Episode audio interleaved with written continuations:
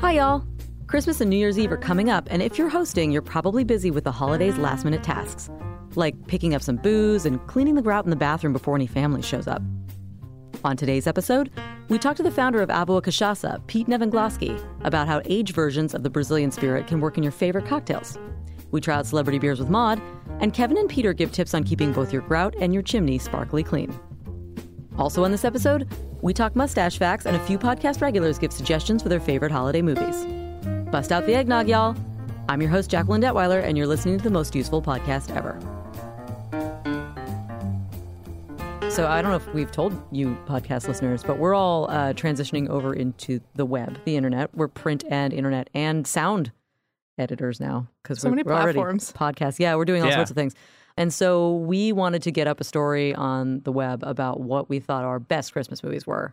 And Yeah. I don't think it's even really like popular mechanicsy, is it? It's not like No, if I you're a thought popular about at first. I was like, should this be just popular mechanics Christmas? And I was like, no, it's about the season. Like everybody gets excited. Doesn't really matter what your hobby is. You get excited for Christmas Right. movies. I think. And Christmas is kind of popular mechanicsy anyway because you got to Santa DIYs all the toys. There's all those elves working. It's a Yeah. workshop. Got to hang lights. He's flying Bring in a things tree, cut around. stuff. That's right. Yeah. So we're basically going to tell you what all of our favorite Christmas movies are. And you know, if you are sitting around wondering what you should watch tonight, maybe this is helpful. yeah, it was super fun too because we just went on like the Slack channel, which is something a lot of us also don't really know how to do or just learning. Oh my god, we sound so old. and, well, uh, this is how I feel. I was like, I'm what? speaking You're like only for 20 myself. What are you, 24? Yeah, You're not old. but we sound old, being Well, like, yeah, "Oh, that's true. slack." That's true.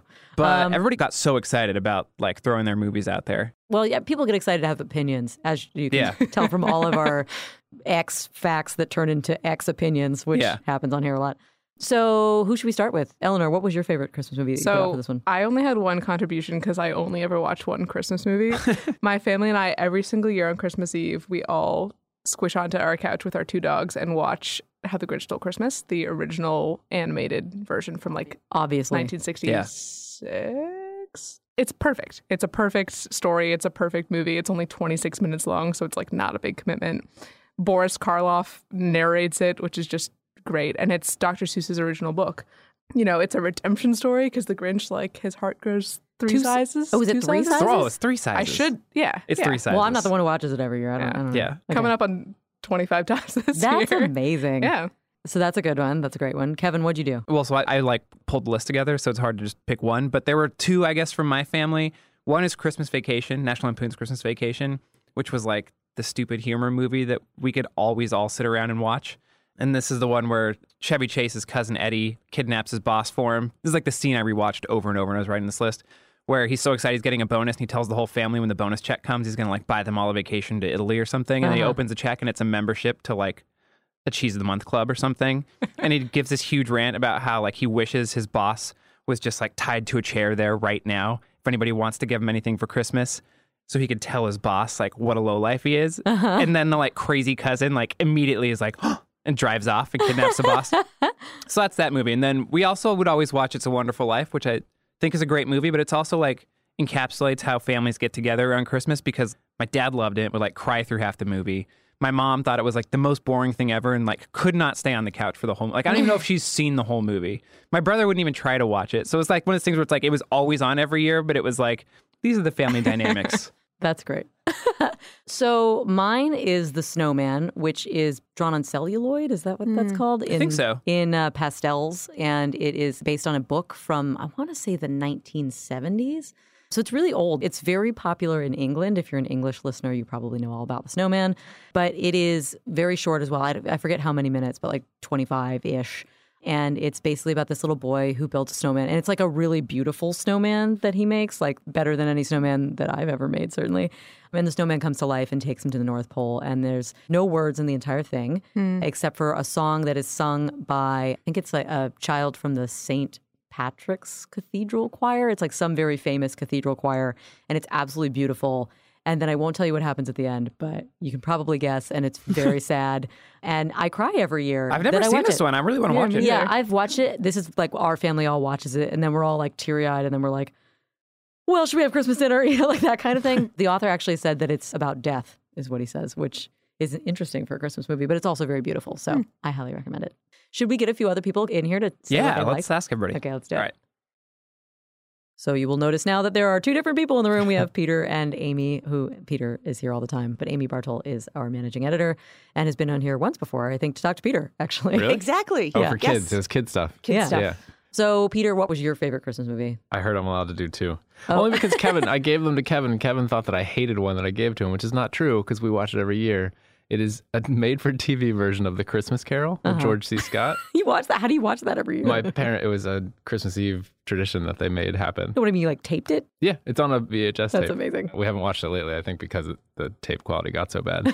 Um, it's a Someone great still movie. owns a VCR to play that. Uh, we on, certainly though? do. I'm In impressed. the basement. I'm Um, impressed. You guys all file down in the basement to watch a scary Christmas movie. It's not that scary. There's one scary moment, and that's what Kevin got too attached to. But at the end, he opens up his robe, and it's like it's two little emaciated kids that are supposed to signify two things that if I were better at preparing for podcasts, I would know right now. it was in my write up I sent to Kevin. I remember Kevin sent that through our office Slack channel, that photo of that scene, and it was like the Red Rum twins from Yeah. The Shining, only in a Christmas movie. So, Yeah. you know, it's scary. Other than that, it was really good. Taught you a lot of lessons. Okay. Be a nice Is person. it called A Christmas Carol? yes. Okay. George C. Scott.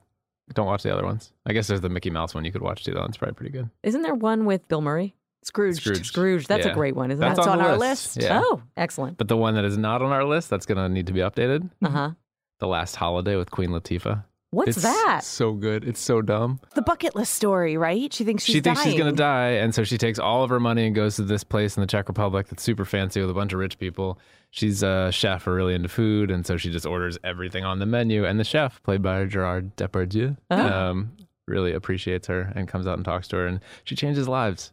And she changed mine when I watched it with my family. But then she doesn't die. Oh, you can't tell me. Jackie. Well, I haven't seen it. Exactly. I'm guessing. Okay. Spoiler alert. I mean, come on, I'm guessing. It is a dumb movie, but it's a fun movie. And Okay. the whole point is like you don't sit around with your family to watch deep movies that Oh, are see, I profound and said- teach you something. I said I, wa- I love the snowman, which is the writer said is actually about death. So, but but it's you it's have a different family than it's I pretty. do. I have to agree with you. We watch the funny movies that you don't have to pay attention to. Yeah. Like it's just there in the background. Everyone knows the story. You're not going to miss anything if you walk away and go get your eggnog and come back. right. So Good point. Does anybody actually eggnog. I drink forgot eggnog? about eggnog. gotta have eggnog. I'm going when to the you store tonight. watch wrong I'm going with to you get some guys? eggnog. Nice. What? You don't drink eggnog? just like curdled you, milk you or something. wouldn't drink eggnog. Amy, what's your movie? I don't drink eggnog either. To Yeah. be honest, it just See, sounded that was all the show. She's like, you get your eggnog. It I've sounded heard, and I've then Christmas. heard that Christmassy. people drink eggnog. Other people in my family do. I don't. My favorite movie, it's because of my kids, is Prep and Landing. Disney movie. It's only on TV. It was just on last night, and my kids were glued to the television set. It is the smartest TV movie that I've seen about Santa's elves and how it helps him answer every question that parents get every year. How the heck does Santa visit so many kids in one night? Oh, and it's yeah. because these super smart special ops elves who come and prep the entire house before Santa arrives. They have all this high tech Ah. equipment, they're super funny. And the reindeer are like these crazy fighter pilot type characters. It's absolutely hysterical. It's one of the few movies that parents do not feel dumb for watching. Oh, that's So great. I'm a huge fan. and I feel like in the Google age, it must be tough to like convince the kids because they, you know, they're like, okay, how does Santa do this when? And you've got Google. You Oh, guys yeah. know that you can look up where Santa is We on follow Google Noah. Maps, Oh, right? that's cool. Oh, we follow him on Noah every Oh. year. You That's got see that when seems I a w- little more professional. when I was a Google kid- Maps. Like Google Maps is when I was a kid, you called on the phone. There was like an 800 number. Wow. And they would Wow. say, oh, it was a message. And Santa's now over Greenland and he's going to be in your house in a certain amount of hours. Make sure you go to bed. Now we go online and we check Noah and there's Santa traveling from country to country. And so you know where to expect So it. you got to be like, you kids got to go to bed. Do Exactly. your kids get up at like six o'clock in the Oh my morning? on God, Christmas yes. The- morning? I mean, yes, before the sun rises, they're waking us up. Like the rule is we mom and dad have to have a cup of coffee before time, but they just like sit there Cup of waiting. eggnog, classic Christmas tradition in the Bartle Zoo household. Cup of breakfast eggnog. it's all we can do to like manage to sit there while the wrapping paper goes flying all over the living room. So, but yes, cup of coffee and prep and landing. Nice. Big fan. Sounds good. And then, of course, there's always uh, the Yule log, too. Like, I always put the Yule log on. We have Or Oh, is that that on the a TV? VCR. It's not a actually. movie, but yeah, yeah, you can put the Yule log on TV. Yes. I mean, I'm You sure don't have a you can. fireplace. So I, I'm not surprised that your favorite movie is Scrooge. Do you remember that? No, like, it's not. That wasn't eggnog mine. and That you- wasn't mine. I didn't. I'm not down on egg, Christmas beverages. I just think eggnog sounds disgusting. What's your favorite Christmas beverage? A hot beverage? chocolate. Oh, okay, that's all right. Yeah, With I'm mini so excited to be Santa now that we have a kid and just put stuff I want to eat on the mantle, which for kids who are listening is for Santa, but if I get there first, it's okay. I know we should have said spoiler alert. Uh, if you are a child, uh, maybe I'll say at the beginning of this one, if you are a child, stop listening. Also, we curse and drink beer on here. I don't think there's I'm that many pretty kids sure we're listening. okay. The kids aren't listening to us right now. So. They should be. So for today's testing table, we have with us Avua Kashasa founder Pete Nevengloski. Welcome, Pete. Good to be here. Thanks for having me. So Kashasa is a really cool liquor. Is it Brazilian? Is that the origin? It is. It is. It's an appellation of Brazil. So it's actually been made for 500 years down there, but can only come from Brazil and Oh, be that's called cool. a cachaça. And how is it different than like it's made out of sugarcane, right? Correct. And how is it different from rum? Because is rum also made out of sugarcane? So the majority of rums that you might encounter are molasses based. So basically a byproduct of sugar production, kind of a syrup, which then go through fermentation to distillation, kind of retain a bit more of that residual base. Cachaça is produced from cutting, pressing, fermenting, and distilling cane juice, which gives it kind of an earthier and drier experience on the palate. Okay. Uh, we, we like to kind of describe it as somewhere between rum and tequila for the unindoctrinated. and how did you get into doing this? How much time do you have? uh, give us the quick and dirty version.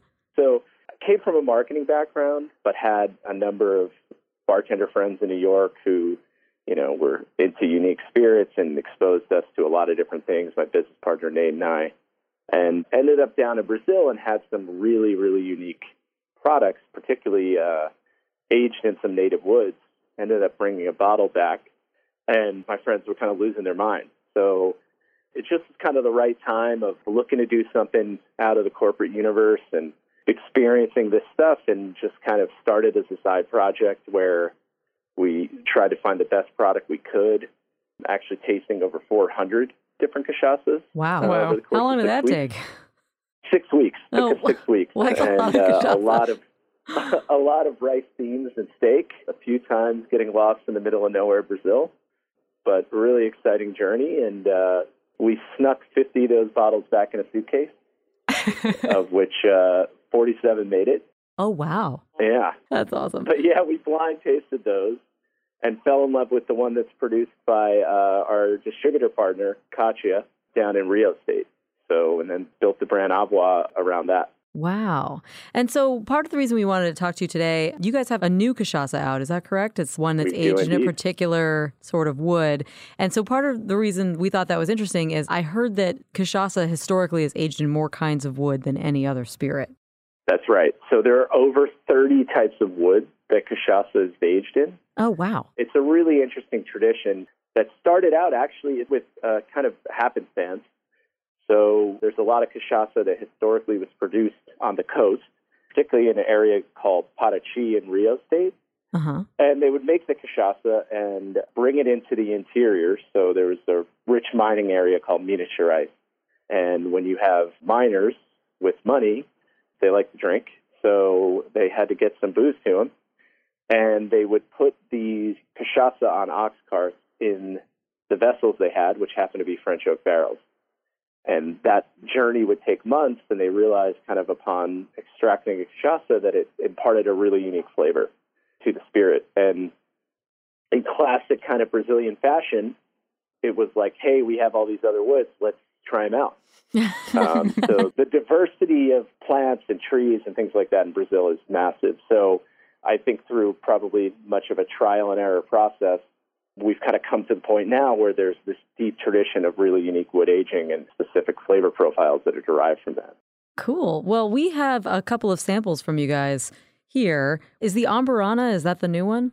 The newest one is a wood called balsamo. Balsamo. Okay, we have that one So too. We have a couple unaged products. The Prata is kind of the classic. So it's an unaged Prata means silver. Uh-huh. Um, that is the base of then what is now five wood age marks that we have. So we have a French oak and then a number of different native wood age, which includes the Ambarana and includes the Balsamo. Okay. We actually have a bunch of these here. I have the Prada right now. I'm going to pour some for Eleanor. I would start there, Okay. kind of going to give a baseline for what the product is, what the category represents. And Eleanor, you've never had cachaça before. I have never had cachaça. before. Oh, Yeah. excellent. pleases me that this is the first. It's a really interesting spirit. I- You hear that some people love it and some people hate it. Do people say that to you? I would say that most people are just unfamiliar with the profile. Mm-hmm. And there's a really big difference, as with many spirit categories, between industrial produced cachaça and artisanal cachaça. So to me, cachaça always it's it has like a fun like funkiness to it. I feel like, and then it just tastes. I don't even know. It tastes like a more vegetal rum, I guess.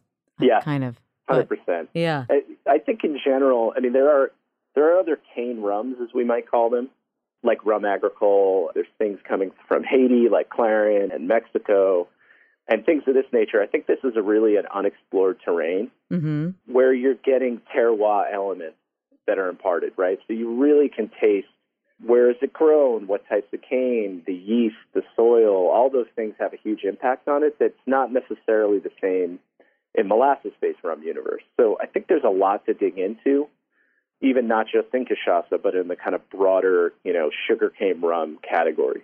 Okay. We have a number of different the, the wood expressions that you guys do. Uh, balsamo, I'm guessing, is balsam wood. Is that correct? So it's actually not, it's a wood Oh. called balsamo, which is sometimes called Santos mahogany. Oh, okay. So it's a kind of a darker, denser wood that is a kind of a maroon side. Oh, And this wood is in the tradition, as with the ambarana, uh, what we would call resinous woods. So okay. there's actually no toasting or charring in the barrel. It's the oil and the sap of the wood interacting with the spirit. Uh. Oh, interesting. and then the other ones we have, we have. Uh, I- I'm going to pronounce these all wrong. Tapanoa. Tapinoa, uh-huh. Okay. The oak, I'm guessing, is the French oak you were saying. That is indeed. And then here we go with this one. Here it is. Jequitiba Rosa? Chekachiba Hosa. Oh my God, that's so much different than what I said. That's pretty good. That's better than most. Yeah, that's the hardest one I would say.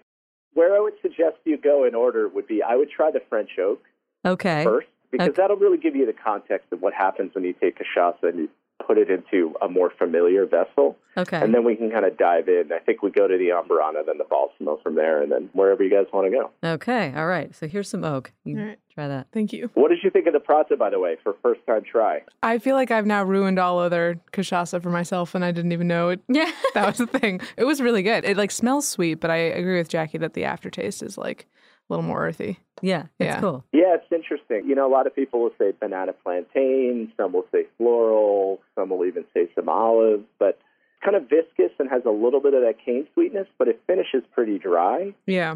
So it makes a great Negroni, for example, or a great tiki drink or, or things of that nature. Oh, that's a good idea. Put it in a Negroni. I haven't even thought of that. Love it. This aged one, that, so we're having the oak one right now, is awesome. I've never had aged cachaça. That's hard to say. Yeah, And I don't know why I've never heard of it before. I mean, are there other importers that are doing it in the US? it's pretty selective in the U.S. It's a deep tradition in Brazil. I mean, you'll find there are 5,000 documented producers down there. So there's tons of depth of this category. It's actually the third most drunk in the world by volume. Oh, wow. So we really haven't hit the tip of the iceberg in the U.S., but we definitely have the widest range, potentially even in the world. Uh, I'm not quite sure, but certainly in the U.S., uh, no one quite has the range of stage stuff that we have. So now you said next, what did you say? The uh, the Ambarana? I would go to the Ambarana next. So Okay. the Ambarana is kind of our calling card. It's about a third of our business. Oh, wow. It's really popular in the cocktail bartender universe and home bartender universe. So this is a wood that's in the teak family. They're very large barrels of all of these. These are three or five thousand liter vertical barrels. So imagine a fifteen foot tall barrel That's a big barrel. um, of a very dense wood that's kind of on the lighter side color wise and pretty light to the touch. This is delightful. I Yeah. really like this. It's like almost spicy at, at the end. yeah. Yeah. And it smells sweet, which I'm I- getting like banana a little bit, which I guess is the plantain you were mentioning earlier. Yeah, I mean the most common things I do hear a lot of like cinnamon baking spice, Mm. nutmeg, banana bread. Oh, nutmeg. I can get that. And it's interesting because it has all these kind of dessert type aromas and palate, but it's still very dry. Right. There's no additive sugar, which makes it a very versatile spirit. So bartenders love this for sours or tiki or hot drinks or eggnog. And there's really so many ways to take that flavor profile. All right. So then the Balsamo is the new one. So let's do that one. Yeah, so Balsamo, two 3,000 liter barrels. So again, big barrels. Kind of denser wood, another prominent wood. So Ambarana and Balsamo, I would say, are probably the most utilized in Brazil after oak, which is still the most common. But you'll see them on sipping menus. You, you know, cachaça aficionados are really big fans of these kind of flavors. Wow, that's so different. This one's it's so smooth and it has a honey flavor, I think. That's interesting. Yeah. No? It has like an interesting viscosity. Like it's kind of silky up front, but then pretty Yeah. dry. Yeah. Mhm. I hear a lot of like spiced pear. I hear herbaceous notes. It's very expressive, but to your point, in a totally different way. And therefore, you can utilize it in a totally different way. If you guys want to continue tasting through, I think another one that's just super differentiated is the Jekachiba Hosa, Okay. which is a really light imparting of flavor, a really kind of different profile that comes through with it. Okay. Oh, you're right. This is a lot lighter. I like it. Yeah, it is. I feel like this almost tastes like something I've had before and I can't think of what it is. to your point, it's really delicate. I think there's kind of some like floral red fruit up front, but then a lot of minerality. This is the only one we really hear compared to wine, and it's typically like white wines with a lot of minerality on it. wow, that's amazing. I mean, this is so cool of you to lead us through this, I think. Thank you for letting us check these out. And if you're a listener, check out Agua Cachaça. Eh, They have a lot of different new tastes, including this balsamo wood expression. And uh, I think it's worth tasting them. Yeah. Thanks, Pete, for calling us. Absolutely. Thanks for having me. It's All been right. a pleasure. Yeah. All right. Have a good one.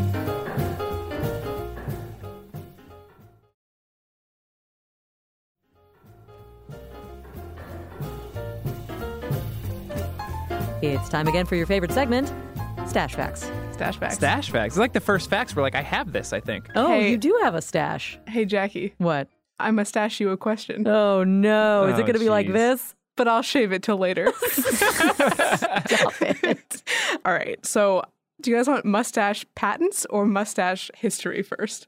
Ooh, I'm which giving you a one is choice. which one is better? They're both incredible. oh lord. Um, Let's do the l- history first. Yeah, let's do I history. want to be first. grounded in the subject before I think about the innovations. Okay. the setting, Paris. The time, April. so into this. this is like the most fun I've had in a long time. The year, 1907. The month is April. Waiters were going on strike to demand better pay, more time off, and the right to grow mustaches. Wow. Yes, this was a real thing. So apparently, as with everything in Europe, mustaches were like a status symbol. Having that facial hair had been uh, a mark of privilege and status in Europe. And when restaurants came about, people were essentially paying for the experience of like dining in an upscale home with like servants and, and the like. Oh. And so to recreate that feeling of like dramatic power over someone else, the waiters were told that they could not grow mustaches so that they would like appear subservient. And this was apparently like a huge deal in Parisian society. Like, so all these waiters went on strike, and apparently, like, everyone got caught up in the whole like mustache furor. Like, people. mustache furor. uh, there were American tourists who arrived in Paris and were chased out of town. They, they got like a hostile reception because they were clean shaven, and they were accused of basically being strike breakers. wow. And the LA Times reported at it, on it at the time. That's Um, incredible. so that that is my favorite. I'm uh, if, the, Stash scabs. yeah, exactly. if the patents are any bit as good as the history, I'm already excited. Um, Okay. So there are a lot of mustache adjacent patents, but these are my favorites. Basically, they all revolve around like not getting your mustache dirty while you're eating or drinking. 'Cause I That guess does seem to be the that primary was a problem with big mustaches, problem. doesn't it? There was a patent in 1879 called the mustache cup and glass, which was unlike other mustache cups that were already on the market. What is a mustache cup? It's going to be difficult to explain without the visual, but it's a cup. It kind of looks like a sippy cup because it has like a little rest for your, for your mustache. It's Like if you can imagine, if you're bringing like a cup to your lips, like your mustache would hit this like little bar that's like bridging. It's a little guard. Yeah, A and then stash guard. right, but then you have like a little like opening so that you could Wow. sip. Okay. So then there was the mustache guard in 1890 by the amazingly named Reuben P. Hollinshead. Sounds like a man with a mustache. it's basically just like a little thing that again that you like just put around your mustache to, like keep it locked away Like while a you're mustache eating and drinking. case? yeah basically How does it hold on? i don't like, like eyeglasses It has a clip like a yarmulke. Like slide it right on there. yeah I'm picturing like the eyeglasses that are on like a chain, but it's just over that's- your mustache. That's basically what it is. Maybe it like meets in the middle, like the guy's glasses on. Uh, when they like hook onto Homecoming, each yeah. other. These are all from like the late 1800s, so apparently there was So there has something been a going lot of on. mustache This is innovation. fertile ground now. Yeah, but I have a couple more quick hits for you Oh, to, pl- to bring please, us keep going. into the 21st century. In 2017, Salvador Dali's body was exhumed as part of a paternity suit, and you know he had that like The amazing famous like, Yes, mustache. yeah. Yeah. yeah. And he died in 1989, so like almost 20 years later. He was exhumed and his mustache had been perfectly preserved. like it was in the same position. That strikes me as very Salvador It Dali. really doesn't does. Like, it's just very a on corpse brand. that has this perfect mustache, on it. Yeah. Exactly. And then I don't know if you guys remember this, but when they made Justice League, I think that was either earlier this year or, or last year, Henry Cavill, who played Superman, he had grown a mustache for a different film and they had to like reshoot scenes with him being clean shaven. And Paramount refused to let him shave to reshoot these scenes. And so Warner Brothers CGI'd a clean shaven mouth onto his face.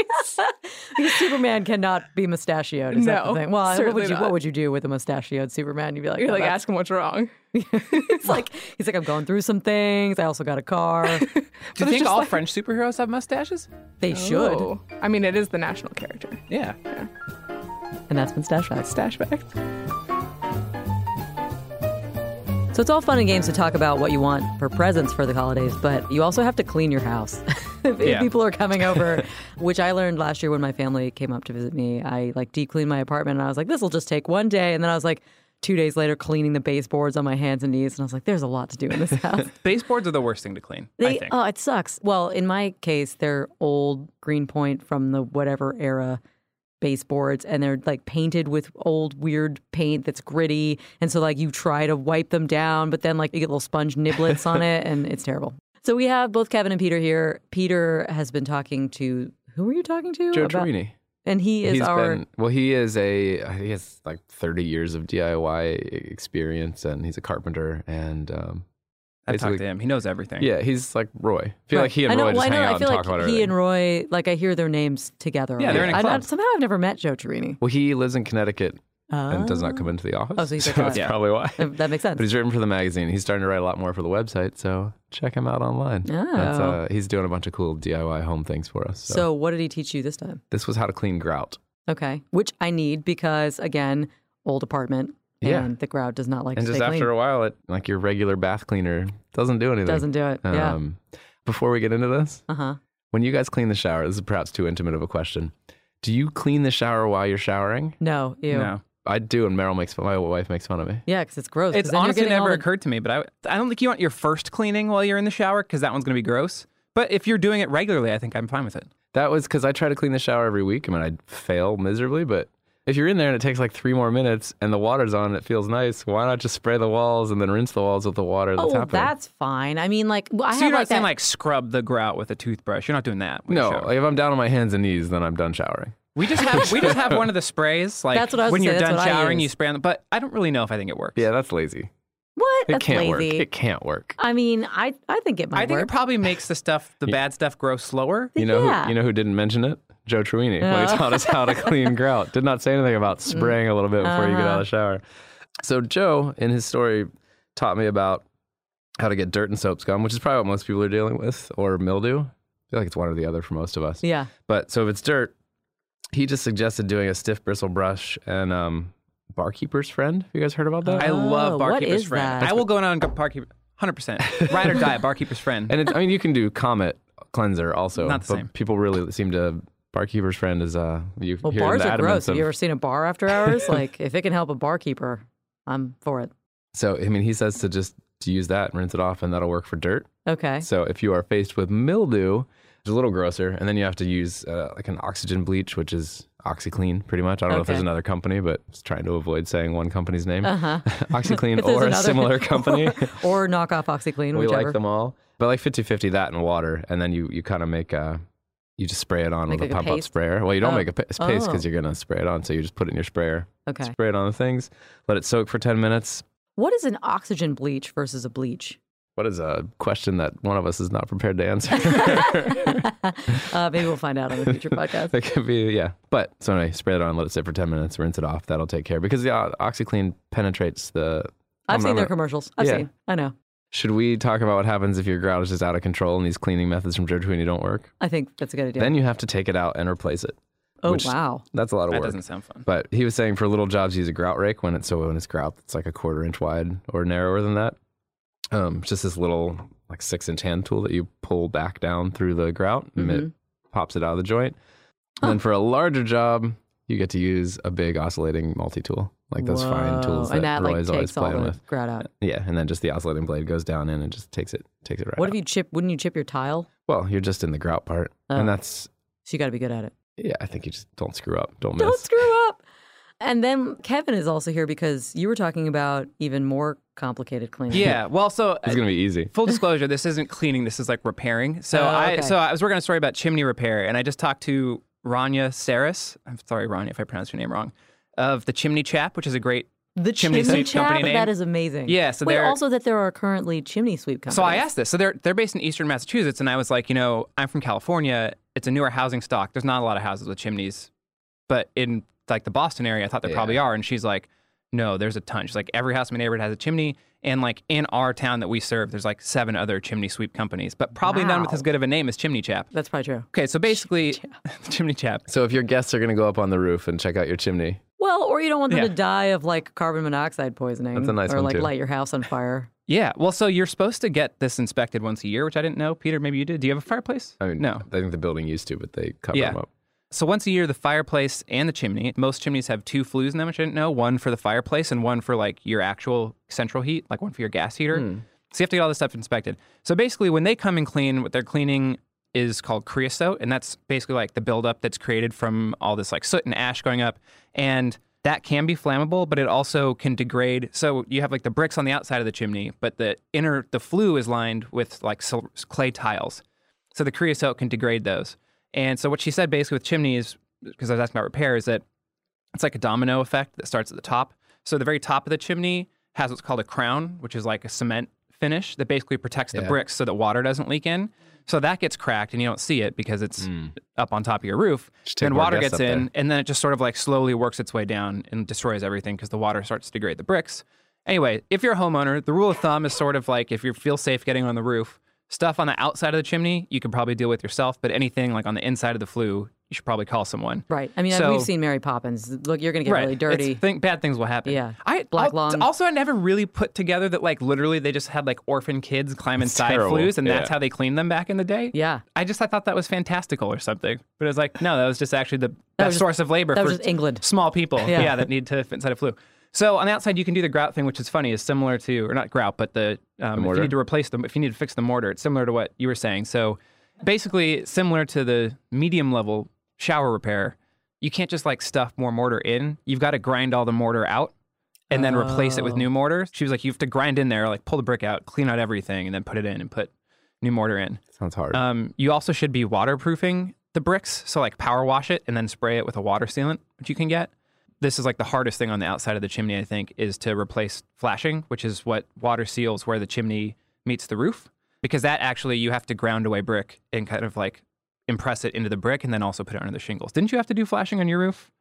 Not for for a chimney, maybe, but didn't you do some flashing repair? sort of. Yeah, we had a leak in the roof, and the guy had to redo the flashing around a skylight. But I hired someone to do that. There was no way I was going to do that. Here's the best thing I learned though. So the one repair I think I would feel totally comfortable making on a chimney, which I guess isn't a repair, it's like an upgrade. But so the chimney cap is just something that you put over the opening so like rain and snow don't just go directly down in, right? And it has like a little grate around it, which also acts as like a spark arrestor and it keeps animals out. So I learned two amazing things. One is that in Massachusetts, the chimney swift, the bird, it's a bird that roosts in chimneys, it's protected. So if you get like chimney swifts infesting your chimney, you just have to wait till they leave to do anything. like you just have to hope they go because they're protected. You can't like go flush them out. Wow. Could you just start a fire? I mean, that's, That's it's probably mean. the time of year or something, and then Maybe maybe if they you didn't know they were the like can't do air quotes on that. no. That's Um, mean. The other thing is that they said that raccoons will nest inside the chimney and they have their babies. And where they have their babies Oh. is so there's the damper that's like just above the fireplace inside your house. top of that? And there's like a shelf around it. So like when you open it, there's like a little Yeah. angle, and that's where they are. And she said that one thing they've had happen before is that there are raccoons in the chimney, unbeknownst to the homeowner and to them when they got called to do the repairs and inspections. There were baby raccoons inside, Oh, cooked. so they installed the cap. But then the raccoon just ate the cap to get to its babies. Whoa. Because the well, yeah, raccoons- because they'll eat anything. Yeah, It's like a mom But it's lifting like- a he was- car she or was like, whatever. in it'll those just news it'll stories. just come back over and over and keep eating until it can get. But starting a inside. fire wouldn't cook. Doesn't that just feel like a grill surface? For Well, I think the, it's like this probably happens raccoons? in the spring or summer. This is why you should always run your fireplace. You should always Just start burn fires in the fires spring. just to make sure there's no. Oh, wait, are baby raccoons cute? Not when they're cooked. Yeah. Ew. Probably before that. Yeah. They probably. I hate raccoons though. I think adult raccoons are kind of cute, but I just think they're disgusting and very annoying. Wait, so Yeah. what was your fix? The the one that you were comfortable doing was that Putting the adding cap, on, yeah, because then it's like, Unless like a crazy raccoon pops out of your face, yeah. I was like, how do you? She's surrounded like, surrounded by chimney swifts. she was like, well, if An there's army of babies in them. there and you have the damper closed, you'll probably hear them moving around. But otherwise, like, you're just taking your chances. There's no babies in there. But I think also a, a nice thing that we've learned from what you learned, people with chimneys should be getting inspections every year. They should be. Clearly. I, Yeah. that is Yeah. not something. My parents have a chimney. I don't think they get it inspected every year. I don't think I've ever heard of anybody getting a chimney inspected. So who over do you here. call? Do you call a place like Chimney Chop? You call a place like Chimney Chap. Yeah. She said it's important you get someone certified because, and actually, before Just I, ask a guy who walks by the house. "Would Well, you no, mind I getting think on that's the the roof?" point. Before, before I called her, I was just reading about chimney repair stuff online, and there's like a litany of reports where it's like a lot of people will tell you, like, we can look at a chimney and tell you what's Yeah. wrong. And then they charge you nothing, and you do it because it seems so cheap compared. Like, I think real chimney repairs are really expensive. And then they just don't really fix anything. They like put more mortar on over the existing damaged No, mortar or Oh, everybody whatever. knows just you like have to that. take the over old the, stuff exist- out over the existing raccoons and waterproof Yeah. brick. Or they put a cap on over the raccoons. Yeah, yeah. just just cap the raccoons right in there. Yeah. They brush off the Swifts, which is illegal. Well, uh, that sounds. Good luck. Yeah, good Yeah. luck. It sounds like uh, hire a professional, but you could probably handle your grout yourself. Yeah. For today's testing table, we brought in Maud, or I guess Maud brought us in. You were determined to have this be a podcast I segment. sure was. This is something you're doing for the web, right? Is that? Yes, it's a celebrity beer test. And what that means is either celebrity has helped make it or it's loosely inspired by a celebrity because, you know, there's not that many celebrities making beer nowadays. Okay. So, well, how did you get this idea? so my first idea was to do celebrity liquor, but that's kind of everywhere. So then it came down to beer, which is more our market. Oh, I see. So that this is where we are. This is where this is where we are. This is where we are. Okay. I like that it's a also little some that are just cynical. inspired by celebrities. oh, yeah, because there's only about like three that are really made by celebrities. Yeah. So, But these could be like Christmas presents if you know somebody is like a really big fan of like oh, yeah. I don't know Van Halen or somebody. and Yeah, I they're mean, if just there's like, a "Here's Brad the- Pitt bear, oh, I'd get a Oh, I case. forgot that you're a I'd huge get a Brad case. Pitt fan. I Oh, totally forgot he about loves that. Maud, it. did you know this? Oh, I've known this for She sends me months. pictures of him sometimes. Wait, Yeah. Really? Just because he's in the new Tarantino film, and when they released like the first press, like the first shot of it, it was like him and Leonardo DiCaprio like leaning against a car or something. And it was And you're really into great it. picture. I feed his what's- habit. I forgot you actually went out to like I feel it was like a dinner with one of our old editors, our old articles editors. it was Sean me and Manning. Sean Manning. Well, we went to dinner and we had a few drinks, then we went to a beer bar afterwards. And I used to have long hair, but it's shorter now. And Sean has long hair. And I think somehow we started talking about one of us said to the other something about our celebrity hair idol. and then obviously Brad Pitt entered the conversation at that point. And I was like, I love Brad Pitt. He's like, oh, me too. Top five Pitt movies right now. And then we were just discussing this feverishly at the Oh bar. man, I would have loved to have been fly on the wall at this dinner. You would have. It It's sounds true. yeah, it sounds great. So what is our first beer that well, we're actually drinking a beer? We're drinking a beer right now in case you can't tell. What is what is this one? Okay, so this first one is from Schmaltz Brewing Company, and it's a tribute to the Jewish stars. And this is Bittersweet Lenny's RIPA. It is inspired by Lenny Bruce, who is a Jewish comedian. Oh, who is Oh, in the marvelous Miss Miss Maisel. Maisel. which is out right now, the second season. Second season. Yeah. You don't watch that clearly. Maude. Did you really Obviously not. watch Do you it? I do. I really like it. I've, I'm only on the second episode of the f- second season because I Okay. have I haven't been binging. I'm trying to keep my yeah. It's know. really hard to avoid, though. yeah. I Can't do know. it like Terrace House. Okay, so we're tasting this. It's pretty good, I think. I mean, Schmaltz is a well-known brewery, isn't it? Yeah. Yeah. Yeah. Yeah, it's in New York. So Lenny Bruce was like a uh, he he was like he got in trouble a lot back in the day. Right. He was very transgressive at the time. So I think we should bear that in mind when we taste this. Okay. Hmm. This sou- this tastes transgress. I mean, an IP. It's like a just super dark malty IPA. Yeah, it's rye IPA, right? Which I- Yes. if only Matt Allen were here. I don't know exactly what that means, but you can tell there's like a little edge to it that's different than just like a very hoppy normal IPA, Okay. right? I mean, that's what I would say. I think so. Yeah. I normally am just like, uh, Yes. this is great, Matt Allen. What is this? Yeah. Yeah, he's not- brewed with an obscene amount of hops and malts. Obscene. shocking flavors. The same amount of hops and malts. It's like we just put a lot of everything in here. Yeah. Well, that's that was what Lenny Bruce was like. Just a lot of everything. Yeah. Mm-hmm. He's a really good character on that show. He is. I like he's in the show the right amount. Like if he were in every episode or if he was like her sidekick, it wouldn't be good. But the fact that he like shows up to do a little mentoring and be funny, like three episodes of each season is pretty good, I think. Yeah. Okay, so this is very tasty. How does this go? What do we do now? well, you told me what you thought about it, so that's a good start. And that's kind of it. Yeah. I do think it's a little more malty than I like. I wonder how strong this is. Because I've noticed that the It is. stronger IPAs get sometimes they get a little too malty and sweet. Why for don't you me. guess? I think it's over eight. It I'm gonna is. say nine. Okay, it's 10%. Ooh. Yeah.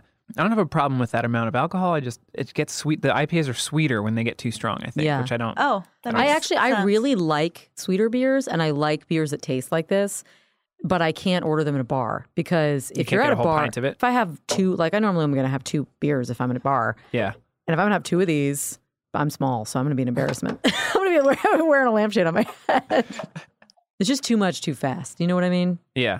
What are we drinking now? What is this? Okay, so this is an import from England. It is a beer made by the lead singer of Iron Maiden and a brewery. It's called Trooper Red and Black Porter. So it is a 6.8 ABV. I was gonna say it doesn't taste very strong, especially for a porter. It's pretty good. Let me see. I think it's tasty, but it's not. I think of a porter as being a little thicker than this. Mm. You know what I mean? Can I say that we have tasted a few of these? We're tasting a couple on the podcast today, but we actually tasted a few in the office the other day. First of all, they why do celebrities make so many porters? Have you figured this out? no. I think Mosman said that it's like the easiest style to make. Oh, Oh. right, because you can't. They're so dark that you can't. You Taste can, it covers a lot of mistakes. mistakes. Okay, because I feel like every single one we tasted, or many of them, were kind of porters that didn't have a lot of body, Mm-hmm. like kind of Yeah, not great right. porters. Yeah. Yes. yeah. Ma, do you have a favorite yet? Is there like a celebrity that at this point you would say like this guy, this guy can make a beer Well, my favorite or, one. or gal? No gals. There's Really? no gals on the list. if you're a celebrity gal and you happen to listen to our podcast, I don't think there's anyone like that. But if you are But one of those it's like- people, you should really This make is your an own beer. opportunity, This is yeah. a, yeah. Yeah. that- there's a hole in the market here. So the best one that we tasted last, whatever, was I really like the Action Bronson Sour. Oh yeah, that I- one was really I good. I got I that's got right. the recommendations for that when I went to City Swiggers to buy these. City Swiggers. Yeah, it's a specialty. How do I not know about this place? It's a specialty beer place right by my apartment at 86th and 2nd. what a great name. Yeah, City Swiggers, they got it all. They had. I don't work for them, I promise. I Maybe work this podcast here. is getting a little too New York centric. Yeah. guys. We have we have people all over the okay, country. okay, okay, okay. But it was very recommended by them, and I was like, don't you worry. I have already tasted that fine brew. Yeah, that was a good beer. James also recommends it. James Lynch, Lynch? field Ah. editor. Okay. He loves Action Brown. Yeah, he loves Action Bronson, who is a YouTube chef And a star rapper. Okay, great. Yes. Uh, and I am old. So Action Bronson is an interesting character, and his beer was very good. Did we have any opinions about this beer, by the way? Because I don't remember you saying anything. Huh. No, ab- about this one? Yeah. Yeah, I think it's pretty tasty. I think it has a little less body than I would expect, but I think the flavor's pretty good. I feel like there should be more body for someone from Iron Maiden. Yeah, that is surprising. You know and what I also mean? because It should I be mean, thick. It should be like blood. I like a don't really porter, listen to a lot porter of should Iron be Maiden. pretty strong too, right? I feel like six percent's like not that strong for Yeah. a porter. Yeah. and I would have thought Iron Maiden would go for like A serious Well, they one. order have, maximum. This is actually one of four. They have four of these trooper beers. It's like a line. So there's an original. They did, I think, a Halloween one. Or Mm-hmm. no, hollowed, pardon me, and then a six six six limited edition. Whoa. So this is just one of them. So the others, we Wait, can- what is this one called again? Trooper Red and Black Porter. Trooper Red and Black Porter. Yeah, Okay. It's got a kick ass label though. It does have a kick-ass Deserving label. of Iron Maiden. Mhm. It So- actually looks when I saw, I was like, man, this label reminds me of something. and It's definitely Iron Maiden. Oh well, good. They did their yeah, job. they're they're on on brand. So the way we always end this segment is: Would you buy this? Would you buy any of the celebrity beers that we have tasted? The Action Bronson one, I would. I actually think this porter, this Iron Maiden porter, is pretty good.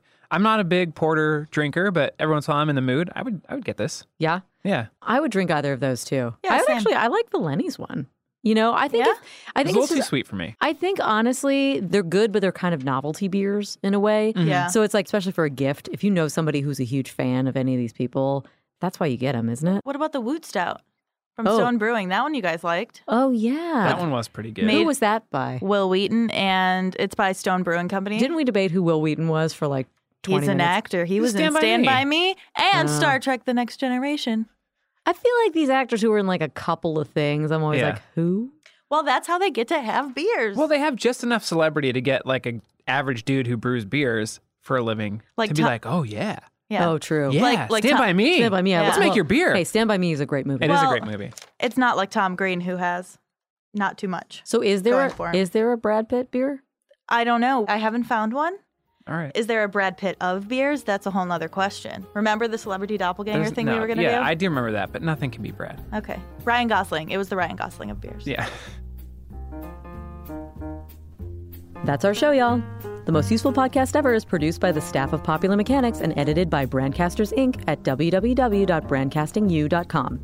We'd like to thank Bettina Warshaw and Andy Bowers from Panoply and Popular Mechanics editor in chief Ryan D'Agostino. Please subscribe to our show on iTunes, and while you're there, leave us a comment. We'd love to know what you think. And if you want to read more about life hacks, projects, science, and technology, check out our website, popularmechanics.com. While you're there, you can subscribe to the print and digital edition of Popular Mechanics magazine for just $13.99 a year. I'm Jacqueline Detweiler. Thanks for listening.